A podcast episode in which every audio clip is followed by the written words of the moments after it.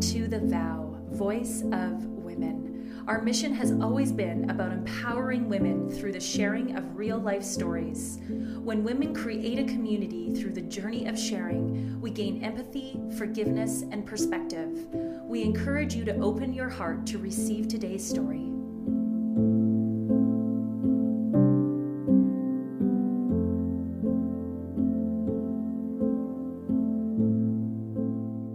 Have the pleasure of sitting here and speaking with Pamela Joyce Hayes, an author and speaker from Harlem's Lincoln Projects. Draws from her upbringing of 14 years of marriage and motherhood to create compelling stories. Her journey as an author gained momentum after her ex husband's 2003 arrest, leading to her transformative role as a published author on May 23, 2009. Pamela pioneers by releasing her books as audiobooks with titles like Family Time, TYME, Don't Get Caught Up, and Fire, The Diary of a Bisexual Woman. Pamela's impact resonates through her works and her upcoming off Broadway play Side Chicks and series I Am Not Defined by My Address. Today, I have the pleasure of hearing Pamela's story as a breast cancer survivor, advocate, and author. Pamela, welcome.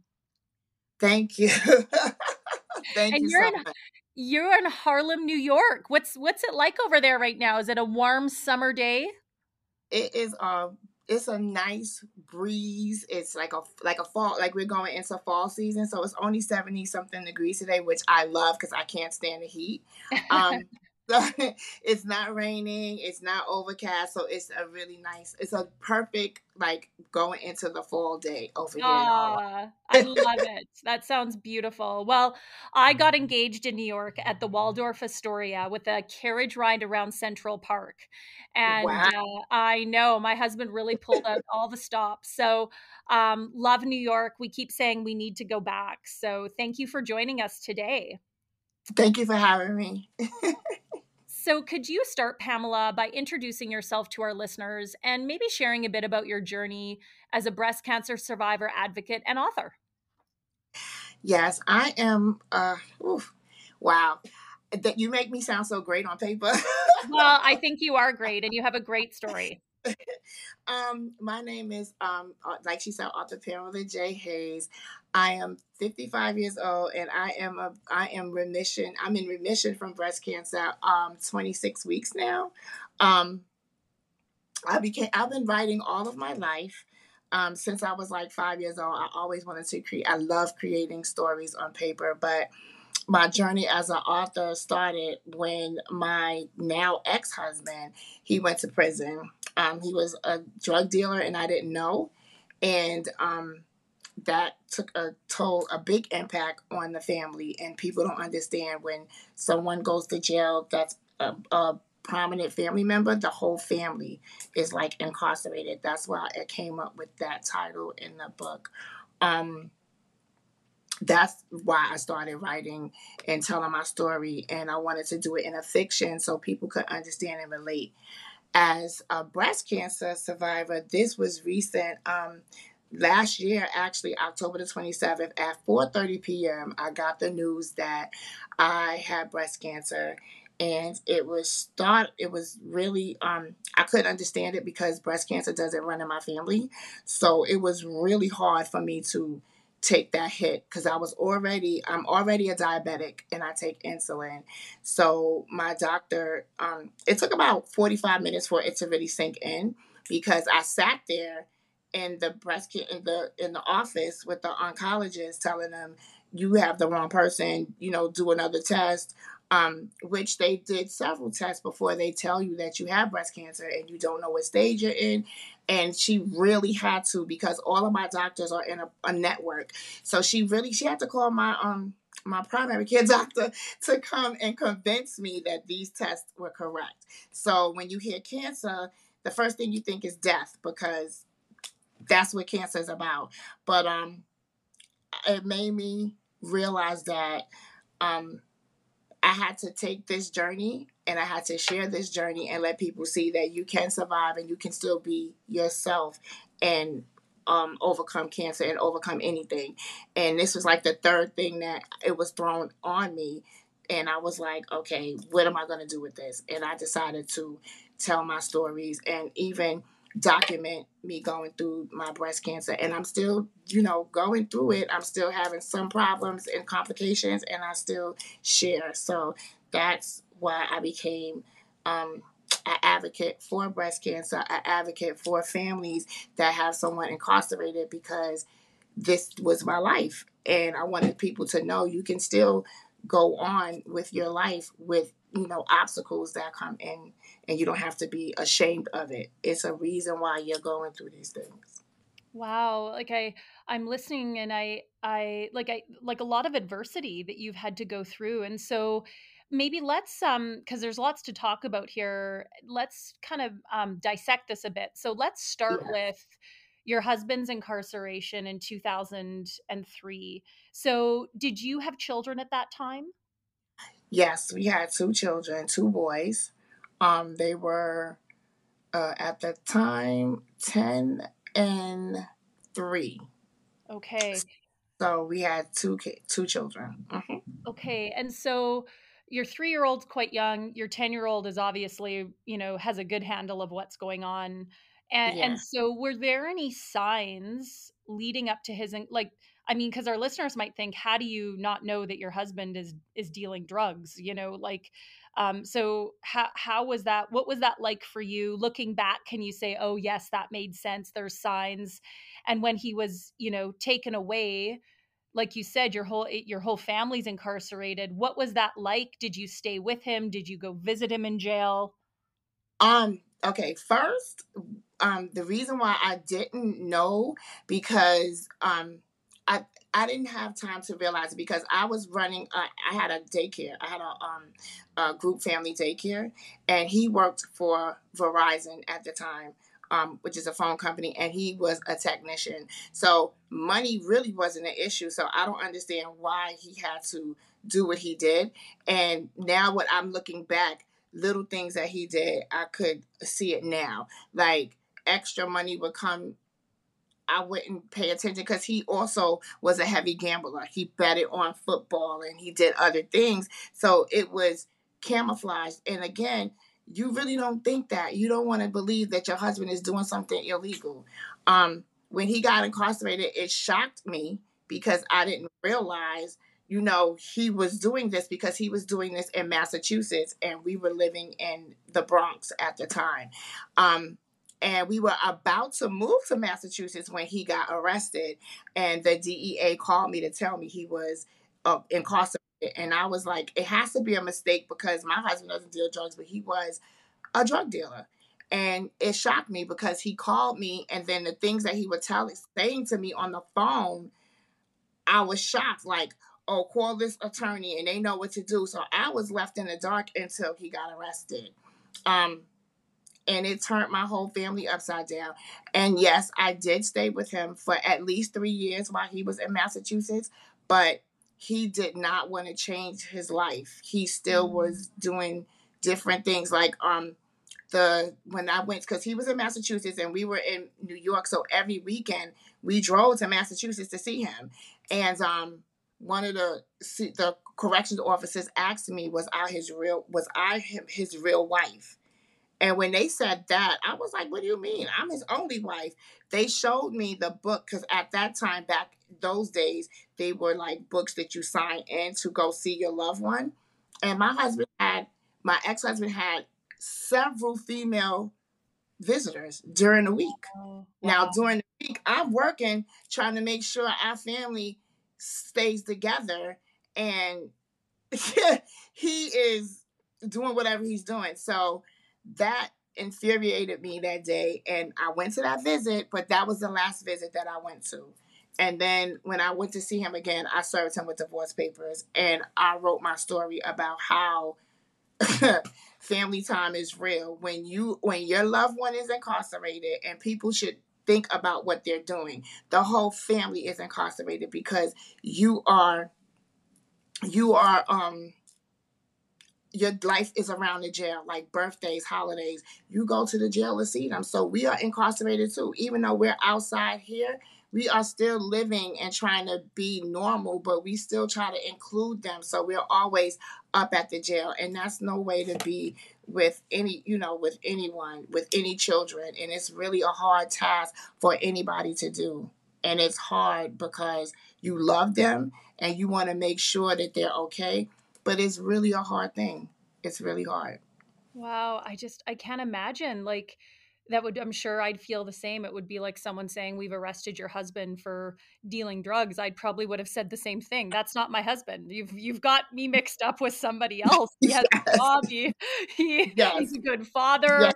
i mean what like i just can't even imagine what that moment was like for you. Um so how how did that affect your 10 year old then? Because your 3 year old probably wouldn't have much recollection but what was that like for your 10 year old it was really hard because now you got to think about it. When we go to the when you go to the prisons this is not a children's friendly place. So now i had to explain to him why we had to go to this place where he had to be searched.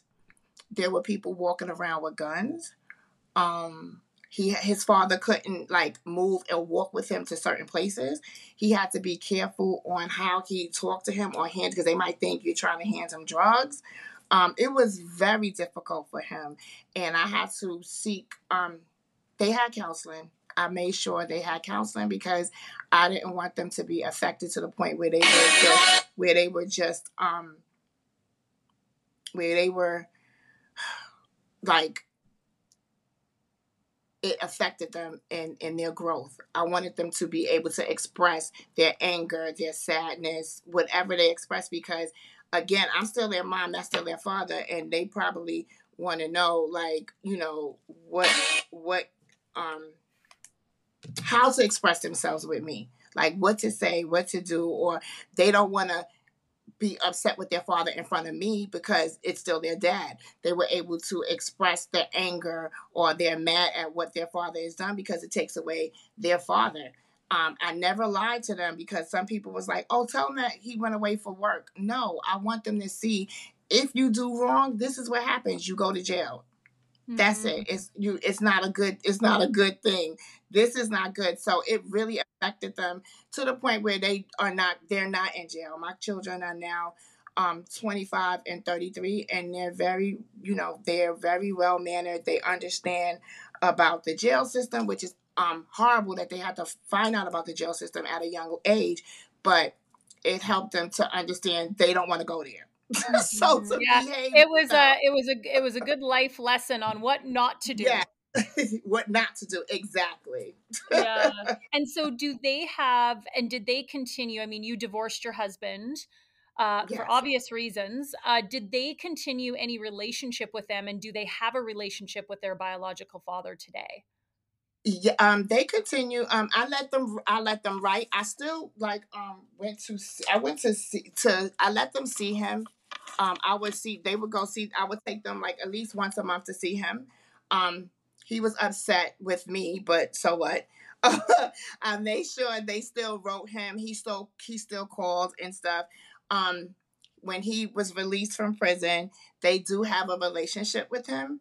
Um, I made sure I let them know just because he messed up in the world, that is still your father. He made a mistake. Um, he still loves you um, it's a hard relationship. Well, Xavier, my younger one, has a better relationship with him than Daryl, the older, because Daryl was more, like you said, he understood it more. Xavier really didn't understand it. He just was just happy when he came home.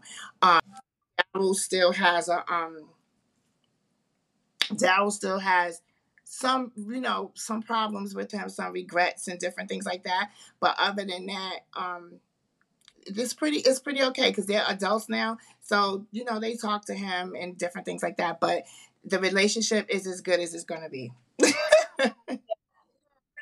yeah no and and that's that's hey mm-hmm. fair it's uh at least they they still have a relationship yes. with him and they um you know versus you know him going in and and you cut everything off i think that that was very probably difficult but mature for you to recognize that you still you know that's right. still their father and as they grow up too that they will once they're legal they'll have the the you know the the information that they have and they can continue a relationship with them or, yes. or with him or not um yeah and so was that so okay so he goes to jail and it's like boom yes. you're a single mom And and so what was that like for you navigating raising a 3-year-old and a 10-year-old kind Yeah, of it was scary. It is it is overnight. Like your ch- life changes overnight, and I'm glad you said that because it does, and it's hard um, mentally, um, financially.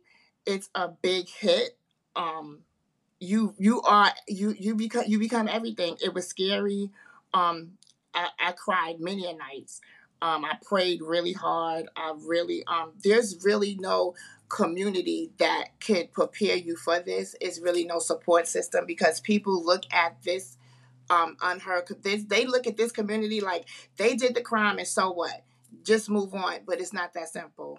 It really isn't that simple because, like you said, the financial burden is on me. I still have to be that mom and now that dad to my sons and make sure that they understand that, you know, we can't do certain things now because financially it's different. Um, I had to take on more work, more hours, do other things to compensate for rent or the car note or the car insurance. We had to downsize to a different apartment living arrangements. So it's really a big hit and it's scary. And you just have to pull up your big girl panties and just handle it because you're not a mom. so that's it.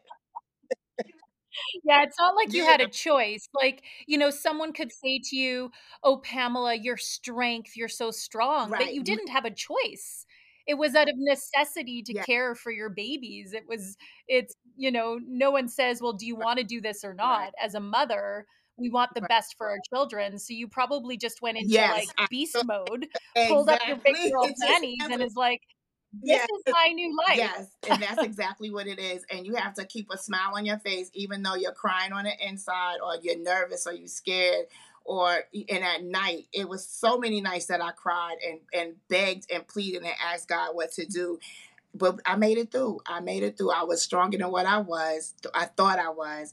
And you just do it for your children. You like you said, you put in beast mode and you just do it for your children. And me, it took to me writing and creating and letting people know that you're not alone in this struggle, that this community is a forgotten community, but it's still a community. So that's why I went into the to this this advocacy for people that have people incarcerated as well. And so let's talk about that advocacy, Pamela. Like, how are you helping other families that have had families incarcerated? Like, did you start like a non for profit? Yeah. Is it online? How do people find you? Like, t- share Okay, so for this is a really big story because um four years ago, um, my girlfriend um met someone in prison.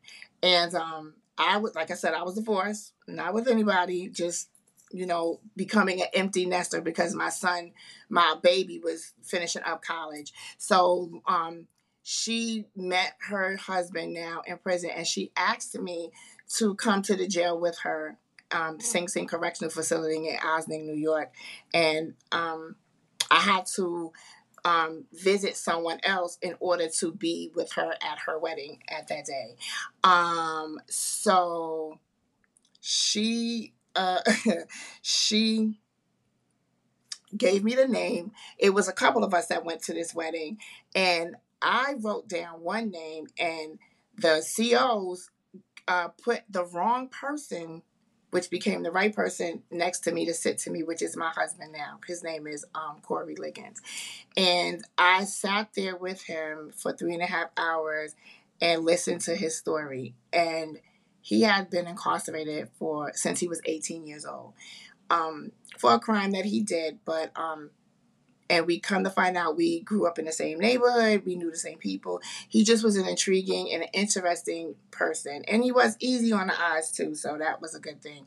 But I um just heard his story and I just found him fascinating and I wanted to write his story about, you know, how he went to prison and he was he was sentenced to life in prison without a possibility of parole. Um and I just found him really intriguing. And then I sat there, like I said, for three and a half hours. And the gentleman that I originally pulled down finally walked up and was like, Somebody's in my seat. So he was the wrong person. And the person that I was supposed to be sitting with was standing in front of me. So that was the first sign. I was like, You're not this person? And he was like, No.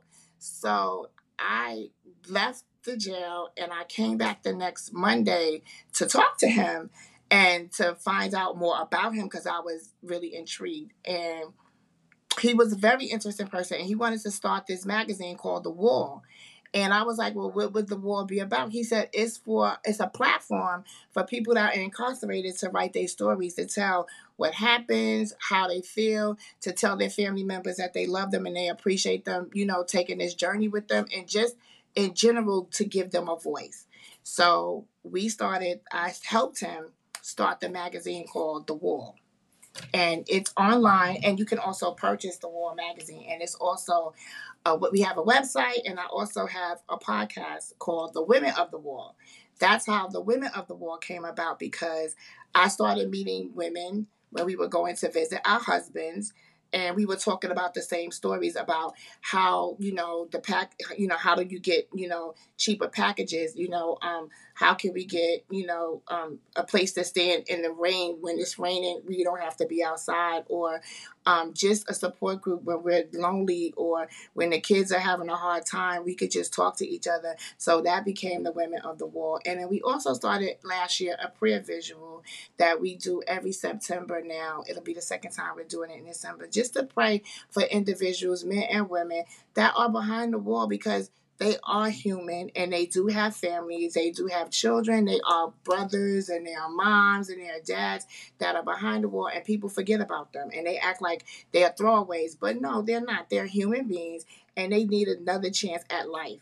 And their family members they, they need to have a place where they can decompress and talk about how they feel and how hard it is and you know that's how all of this movement the women of the wall and the wall magazine came about um, now um, my husband is um, in New York. They have this new rule. Um, I'm an advocate with the new rules that's coming out to give them second chances and the clemency um, with um, helping with the advocacy with he is um, they put in his paperwork for the 440 rule which is the resentencing rule so they put his packet together and he's about to be resentenced where it'll be He'll be um, instead of life in prison, it'll be 25 to life with a possibility possibility of parole in 25 years, which he's already served 27 years, and he's been on good behavior. He's been doing a lot of programs that shows that he's remorseful for the crime that he's committed, and hopefully he'll be home for Christmas. So that's how this whole wow, Pamela. Okay, like this is incredible. Like I'm just unpacking this as your your I mean, obviously I didn't know this before you shared this with me. This is all new information. So you went to your yeah. girlfriend's uh-huh. wedding in prison, sat beside uh-huh. a prison mate. You uh-huh. married him. He has served 27 he served years 27 in years in prison, but I've been with him the last four years. We've been married three and he might be getting clemency and he might be released from a Christmas, life sentence. Yes.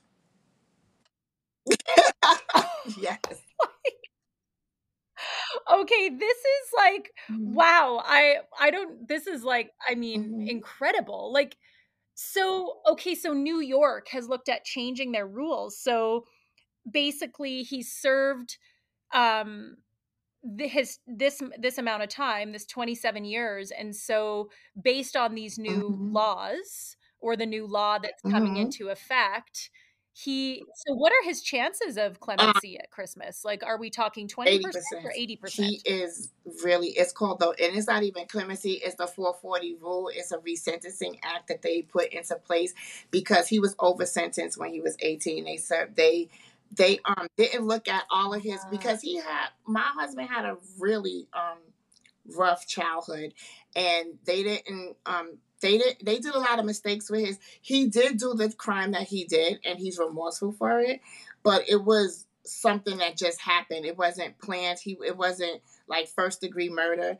It wasn't. He did murder someone but it wasn't like he intentionally did it. It was a mistake um he was a kid when it happened. He also was an abused kid. Um, he had a lot of things that happened to him um, that led up to him being in a gang, that led up into him doing different things. And I'm just, you know, hopefully like um, his legal team is really positive about him coming home by Christmas, and I'm happy because changed his life around. He had he's a plumber. Um, he got his plumber's license. He has his. He's in college. He's at Mercy College at Sing Sing Correctional Facility. He's um, on his second year in college. So he's really trying to change his life around. We are also he's one of the model prisoners because we get to we just came back from a family rehabilitation program. When the incarcerated individual has all of their programs, they are like on good behavior, they're not in any problems, and you are legally married, you get to every 45 days you get to go out into a trailer like a cottage. It's um it's a two bedroom trailer. Um, six families usually get to go in at a time. Um, you bring all the food, everything. Um, it's really nice. You get to conjugate like a normal person. So you get to eat, sleep, relax, um, cook. He gets to wear normal clothes. We get we get to take pictures. This last time that we went, which was just last this last weekend, we had a barbecue with the other families that were there, which was really cool. We um, we played cards, we talked. It was really great, um, and we got to you know be with each other. And then on Sunday you leave out, and then that's it. And then you get to do it again every forty five days. You get to, as long as they are um, in you know in um, compliance with everything that they need to do. They don't get a ticket. They don't, you know, fight. They're going to their classes their programs, they get this, and it's like preparing them to go back into the real world. So, and you know, to be with their families, and you know, to eat, to sleep, to you know, to you know, cook, to be with their children. So it's really a nice program. And we just came back Sunday, and it was great. And we talked, and um, we get to talk. We get to you know communicate about the magazine, what he wants to be, you know, what what he wants to do with it when he comes home. Um, so it's really a great time. And then you're unplugged from the world because you can't bring a cell phone or anything. So it's just you and your family just learning each other, just being with each other, watching TV, and really being a family. So it's really a nice program that they do. And, you know, they get to, you know, be with each other. We get to be with each other as a family. Wow, that's incredible, Pamela. Well, I I say this like jokingly, but so after spending time with him every 45 days, like the real thing, you still love him? yes. and so it is so with me, every time he says to me, because we've been doing it for a year and a half. We've been having our um, FRPs for a year and a half now. So, which is great because that means he's on great behavior. He's on his best behavior. He always, like, everyone we're leaving, he always calls out to me, I love you. And I never look back because I'm crying because I don't want to leave him in there. I oh. never want to leave him. So I never look back. He says, You never look back. I said, Because I'm crying and I want to see you in that that setting because I know that you are better than this and you, you know, they need to give you a chance. So yeah. Uh, well, you know what, Pamela? I mean, he was eight. It's he was eighteen. Yes. And and we are a product of our environment. Like yeah. I always say, I I think you know for me i grew up not not wealthy i grew up in a middle class home in a farming community but i had amazing parents and yeah. still to this day they're my best friends and right. i had such good role models but if if i didn't have that role model growing up and i was in an environment where where drugs and violence was yeah. part of our everyday life that's mm-hmm. that's what i would have learned and right as sad as it is, and he was a, you know, it sounds like Corey was a product of his environment. Yeah. You yes. know, and that is what, you know, caused him to do what he did, which you're right, was not right to take somebody's life. But so many years later, as an adult, he's had an opportunity to, um, you know, move past that and learn yeah. from that and learn what is right and what is wrong in an environment that yeah. wasn't that abusive and I'm I can't imagine what prison is like. I'm not saying it's not violent either, but you know, he's had an op- opportunity for redemption. Yes, he has. I mean, he is I mean, when I read cuz um I got a chance to read what the lawyers prepared for the DA cuz his paperwork is in the DA's office in Manhattan so I read it and I was like flabbergasted because I didn't grow up like that. My parents were not wealthy as well. They're from the South. Um, but he was a product of his environment. Like the things that he endured, the stuff that he did, you know, and his father and mother wrote affidavits stating that, you know, he it was abusive home, it was a drug you know related home so it, it, was really um i i just applaud that he even survived to be 18 for the stuff that he did and he winds up going to jail and he says a lot that he believes that jail saved his life because he was really on a path that was destructive so mm-hmm. now at he's going to be 46, his birthday, um, um, in November. Hopefully, he'll be coming home for Christmas. I'm wow, and I. I can't imagine how joyful that will be for both of you, but also there's probably, or, or maybe you can share with us a sense of um, excitement, but almost fear, because think of the evolution of the world in, yes. you know, in 27 years. Like it's mm-hmm. a whole different world that he's going to have to learn and i mean even conjugating in the in the cottage for a year and a half that's not it's still not real life right um, yes. you know so i you have you would when you talk about that like does he have fear around that um he's he's nervous um very nervous because you know, he'll ask me certain things or he'll say certain things. And I'm like, that is not like CDs don't exist anymore. Everything is streaming. Um, we we look and he's like, what's streaming? Yeah, he's like, what is that? Or social media. He's like, well, what is that? Like they had. He remembers, um, I think face some space thing or whatever. But um, he he doesn't realize that you know Facebook and Instagram and TikTok and all these things. They're like, wow, because they do have tablets inside the prison where they get emails. And I told him emails are really free. Emails are not um we don't pay for them, but in the jail setting, you have to pay by stamps in order for them to send emails. I was like, wow. not in the real, you know, um, jail, prison is a big business. So I explained that to him. Um, I explained to him there are no flip phones. Like he has flip phones where he goes, everything is like on the, you know, on a tablet or you have FaceTime and you look at each other in Zoom meetings. I'm like, everything is just technology is crazy. So really he just he's nervous, but then he's kind of excited too because he doesn't understand like he knows he has to learn a lot of stuff. And not only that, I'm trying to find him a great therapist as well because he's gonna have to decompress. Mm, just I'm happy, yeah. Pamela, that you're you're an advocate for that because yeah, that's gonna be something that you know he'll probably really need to rely on as he gets back in into society. I and I have to ask, this has been on my mind when your when your family found out that you were marrying an inmate. um, uh, you know, I, I, have to ask. It was, I, can't oh imagine they were like super supportive of their little girl and their, you know, their brother or the, sorry, their your, your sisters or brothers or whoever your family is. Like, yeah. how how did that conversation? Oh my god, go? it was crazy. First of all, my boys are grown, and um, so that was one thing because my sons are of of age. Um, I'm not a grandmother, so I'm an empty nester. So my, my my, father has passed away. Um, he passed, but he's I know he loves me and he's still here. But my my mom is he just God bless her. She just turned eighty this this last um, week. But um, my sisters, I have two. I'm the oldest of my two sisters. So the day that they actually found out that I was married somebody in prison, I came home to like a war council. Um, they were like, like, what are you doing? I was like, um, I, I just sat, I came in and it was a lot of different, you know, things said. Um, you know, am I crazy? Did he drug me? What am I thinking?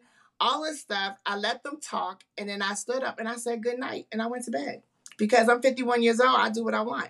And that was it. You're that not an 18 year old daughter, uh, no. little girl anymore, right? I, and so, yeah. and so, so, have they? You've been married four years. He's, uh-huh. you know, likely getting out at Christmas. Uh, have they mm-hmm. changed their mindset? Are they more supportive now, or is it one of those things like, well, we'll see once he gets out? That's my oldest son. Yes, that's my. Old- He's like, we'll see when he gets out. Xavier is more Mom, if he makes you happy, I'm happy. But he's also you know, and he talks to him on the phone. He, um, you know, he's like, I want to talk to him on the phone, let him know, you know, this is my mother. You better take care of her, that type of thing. My husband understood it. He said, you know, I'm gonna get backlash because I would do the same thing because, you know, that's your family. Um, my sisters are, they're okay. You know, they're just waiting to see what is going to actually happen. Um, mm-hmm. And they got they gained a lot more respect for him when I was diagnosed with breast cancer and the way he was trying to be as supportive as he could. So, and where he was at. So he gained a lot of respect with that part of it too. So mm-hmm. they're, you know, trying to accept like what I, you know, what I what is going on with him. But they know if I'm happy and I picked him, then it he should be okay. And so pamela and this is i mean the vow is really about and thank you so much for sharing your story and and being mm-hmm. vulnerable and that's what the vow is about it's about you know empowering our other listeners through the sharing of real life stories and i'm wondering if you'd share i mean you sound very excited in your voice but there must be also some fear wrapped around in that because you haven't been out together in the real world mm-hmm. um, you've gotten to know him probably in a very intimate level because you haven't spent a lot of time together. So I would imagine the conversations that you've had are very long and deep and meaningful. But what, what you do you have there must be some type of fear around then him coming coming out of prison with being in prison for so long and cohabiting. And so can you share with us what some of those feelings might be that you're going through? I'm very nervous. Um I pray that he he respects our vows and I pray that he says he does what he's going to say. Um mm. I still even if me and him don't make it, I believe he still deserves a chance to be in the real world because he's paid his debt to society. He was 18 when it happened.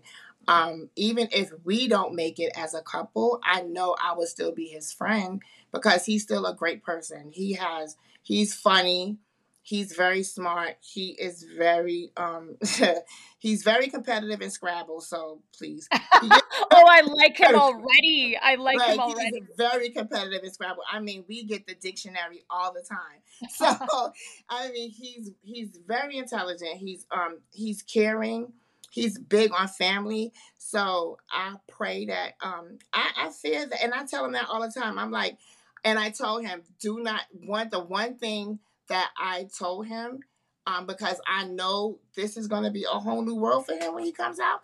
Do not cheat on me.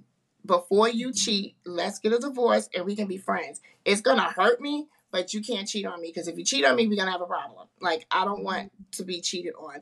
I would rather you be respectable and say, you know what, Pam, I can't handle this right now.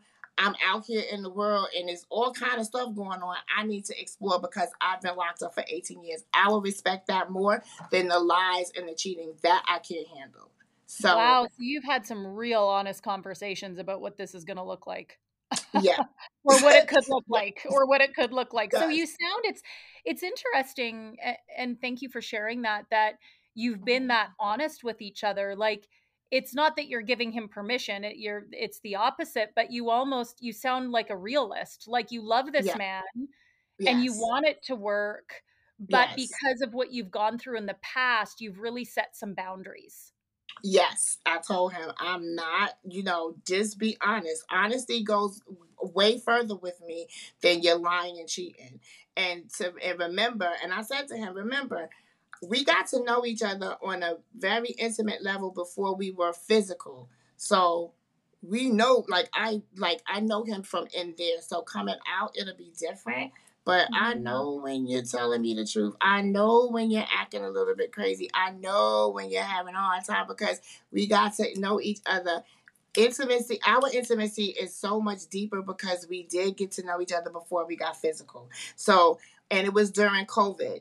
So we talked, we wrote, we talked, and we laughed, and we talked some more. I cried, he cried. It was a lot of that before we got intimate. So when we did finally get intimate, that was on a whole different level because now we know each other's heart and our soul and what we can, you know, what he went through, what I went through. So now, and we had more of a best friend before we even really became that intimate. So hopefully it'll work. But if it doesn't, I know that he still loves me. It's just the animal, the man instinct or whatever is going on disrespect me enough to to to cut ties and then do what you have to do.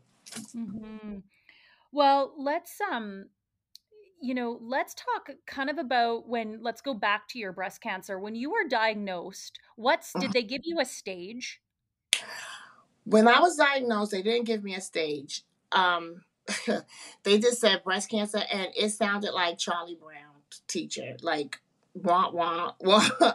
I couldn't understand it. Um they then had to, you know, do a biopsy and they had to send it off to get um to get um to get treat like to get what stage I was in, if my HER2 gene was um negative or positive, because um breast cancer, the diagnosis it comes a long way now. Thankfully, when my um my diagnostic test came back, my HER2 gene was negative, which is a great thing, which meant the cancer was not aggressive. Um, I was sensitive to estrogen and, and progesterone, which meant once they cut it out and gave me the chemo and radiation, I'll have to be on hormones for the next five years to suppress it and then lymph nodes. And it was stage 1A, which was really good, which was in what in, in situ, which was just right in the left breast. It was two lumps, and they did a double lumpectomy and radiation to treat everything. So it was really at the beginning stages when it was caught and hopefully it will not come back. So Oh, that's wonderful, Pam. That's yeah, it, it was really yeah, but it's still um because I'm a diabetic, it's different because I take insulin, so they have to really balance everything because it'll make my ins- like my sugar levels drop.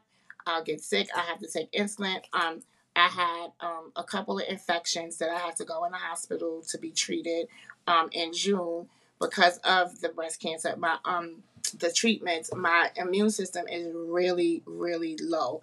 So I have to be careful with certain things of that nature.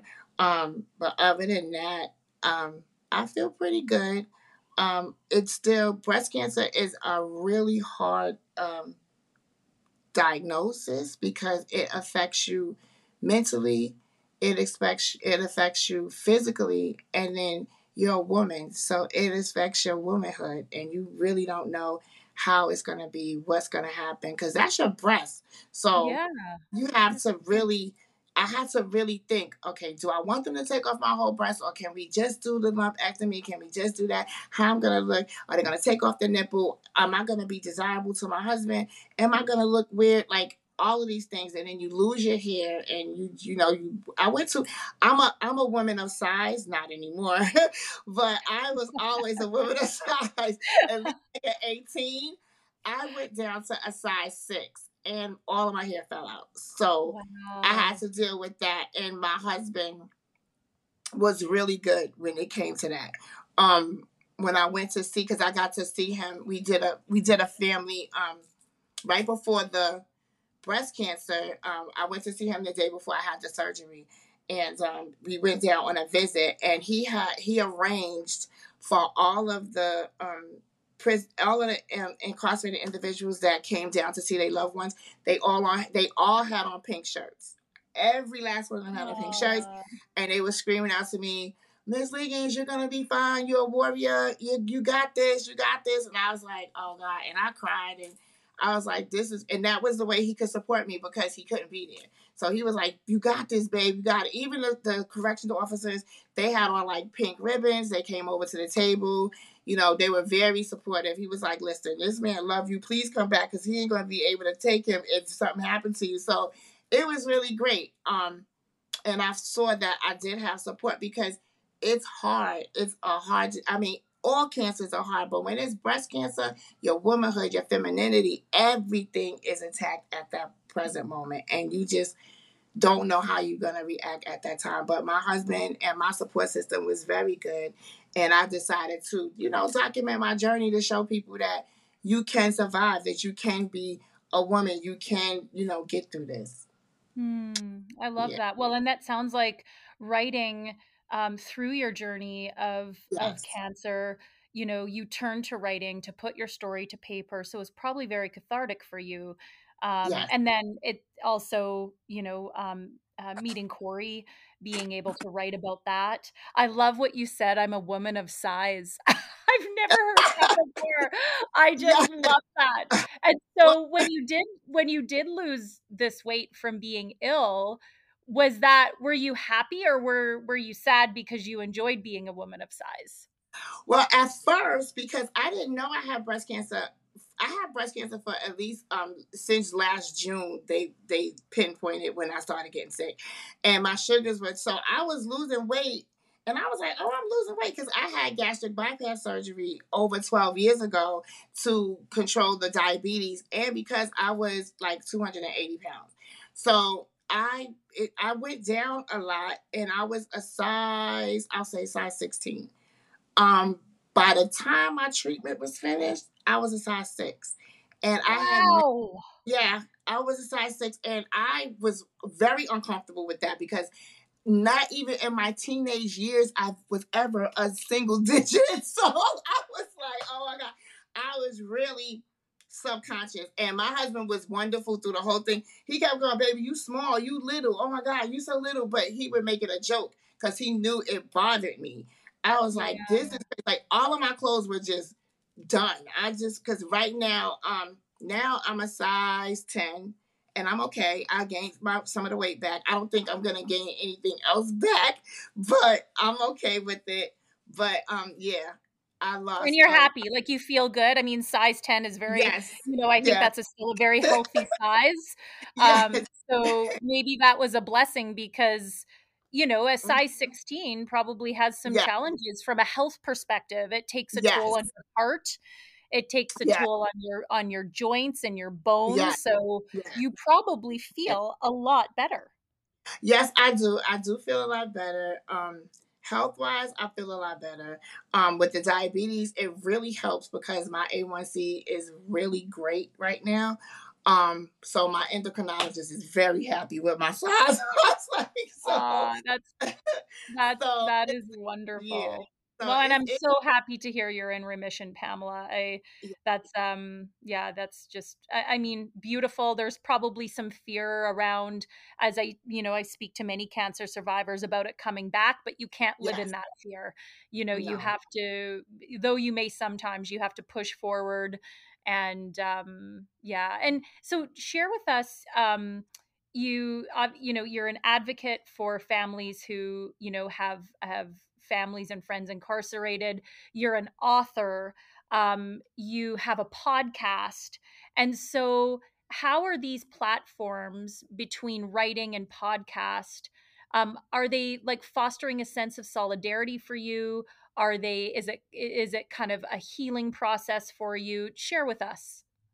Yes it is. It's healing and it's also um it's it's really a healing process and it also gives like i said it gives people a chance to know that it's other because sometimes you feel like you're all alone in this fight and whatever fight it is if it's a fight with your you know with your person that's incarcerated you know you're by yourself. You're not alone because we feel the same thing. So i do these podcasts, I do these platforms, I have these platforms so they know, hey, you're not alone. I'm here with you. I understand what you're going through. I understand you miss your husband, you miss your brother, your father, your sister, whoever is behind the wall.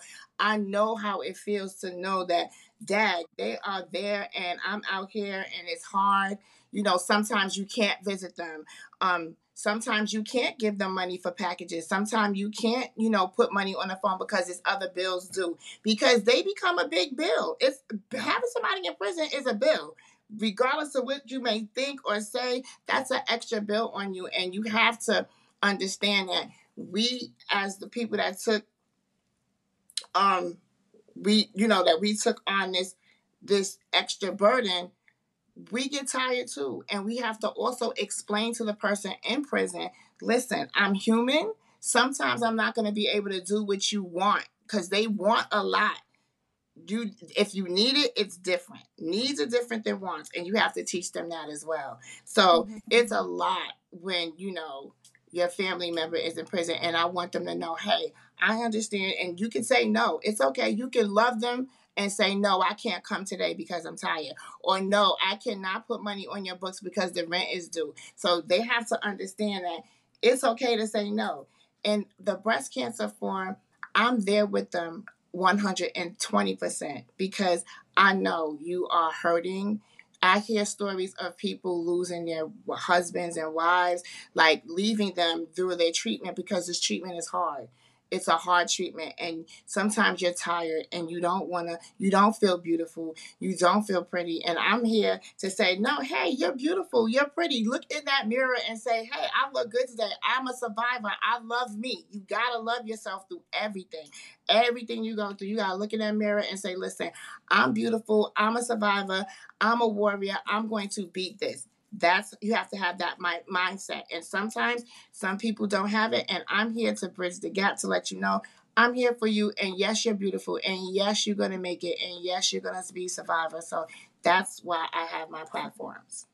Oh pam i just i love what you said because you're not just a survivor you're a proud woman a mother a wife and you really um, it sounds like you really have a strong sense of self which is incredible because you have been through so much adversity but i think that adversity it sounds like has given you that that strength and you know I, I can i couldn't be an advocate for the things that you could be because it wouldn't be authentic. And yeah. I, I i believe that your listeners and the people that you help your story really resonates with them and they can really say wow this woman really understands me. You know she gets me. She knows my pain. She's felt my pain and so I'm so happy that you're sharing your story with others because I, I truly believe that um, you'll be able to help them. So, what have you vowed to yourself in life, Pam? I vowed that one, I have no regrets. Everything that, and I, and I, I have no regrets, and I live life to its fullest every day because nobody is promised the next minute. Um, my father instilled that in me when he was here. Um, every day you got to live like your last days because you never know. So I'm always, I try to always be positive. I try to always be happy. I try to always help people. I try to be understanding of others because I don't know what someone is going through. I don't know the shoes that they're walking in. I try to always put a positive outlook. Like on my worst days, I, I try not to let people know on my worst mm-hmm. days. You'll always see me with a smile. You'll always, mm-hmm. you know, see me happy or and I could be dying inside and you won't know unless I tell you. Mm-hmm. So mm-hmm. I try to vow to live every day like it's my last days and to be happy and to be loving and caring and to be godlike. And that's mm-hmm. what I do. Mm, I love that, Pam. And I, you know, for the short time that we've spoken and I've gotten to know you, I I believe you when I say that. Uh, uh, when you say that, sorry, I really, I really do. I can hear it. Um, before we sign off today, um, I just like to touch on some of these amazing things that you're doing and these books that you've authored and how people find you. So let's talk about your podcast. How do people find your podcast? Um, my podcast is on um, it's on the the crew podcast um, dot com. Um, you could just put www.crewpodcast.com. And I'm on every third Thursday. It's called The Wall Magazine. Um, and that's the the podcast that um, is for the incarcerated individuals and their family members and they get and it's also on iHeartRadio and it's also it's called the Wall Magazine dot you know the Wall, the Wall Magazine. The okay. Wall Ma- Yep. The Wall Magazine. Yes. Okay. And and then you have some books, so audiobooks. Yeah. Where do we find Family Time, TYME, um, Don't Get Caught Up, The Diary of a Bisexual Woman, I'm Not Defined by, by My Address, or that's that's actually the off Broadway play? Yeah, it's gonna be this this coming um 2024. It'll be okay. off Broadway. Yeah. Um you can find everything on the websites. Um the first website is the way it sounds, the wall, T H E W A L L M A G A Z I N E dot org. Okay. And then you can find everything else too on the on my other because I have two websites, a book, a dream.org. And all the information about everything that I do, the podcast, how you get the magazine, how you get the books are on those websites. Wonderful. And we always like to spotlight a charity of choice. Is there a charity that you would like to spotlight today? breast cancer awareness because um, and that's coming up in october you know october is breast cancer awareness month people please go get your mammograms please walk please encourage each other because when i went and got my breast my, my mammogram last year um, october the 27th is when i got diagnosed i did not have a mammogram for 12 years wow i because i was like oh, I don't, that doesn't run in my family and this I was for whatever reason I went last year and I was diagnosed and thank God I went because it was only stage 1A. It could have been a lot worse where it festered and it was worse when they finally found it. So breast cancer awareness, please everybody just October is coming where you're pink, walk, you know, get I your mammogram, get your mammogram. I've got mine in the last 6 yes. months. So important. Yes. yes, so that's what I want to spotlight. uh, well, Pam, it's been such an honor um, having you on the vow. Thank you for for sharing. Thank you for being so vulnerable. Thank yeah, just wanting to share your story. It's not an easy one, and I believe that our listeners will enjoy it. They'll learn from it, and they'll definitely take something away. And I would love to have a follow up podcast with you um, once Corey um, gets yes. out um, yes. And once you've had a chance to climatize and live together, I'd love to have a quick follow up with you and yes. and see how that goes. So I'm going to touch base with you next year. Definitely. Thank you so much for having me on your show. It was wonderful. I loved it. Thank you. Thank you for the opportunity, and it was it was great. Thanks, Pam. Have a great day. Thank you.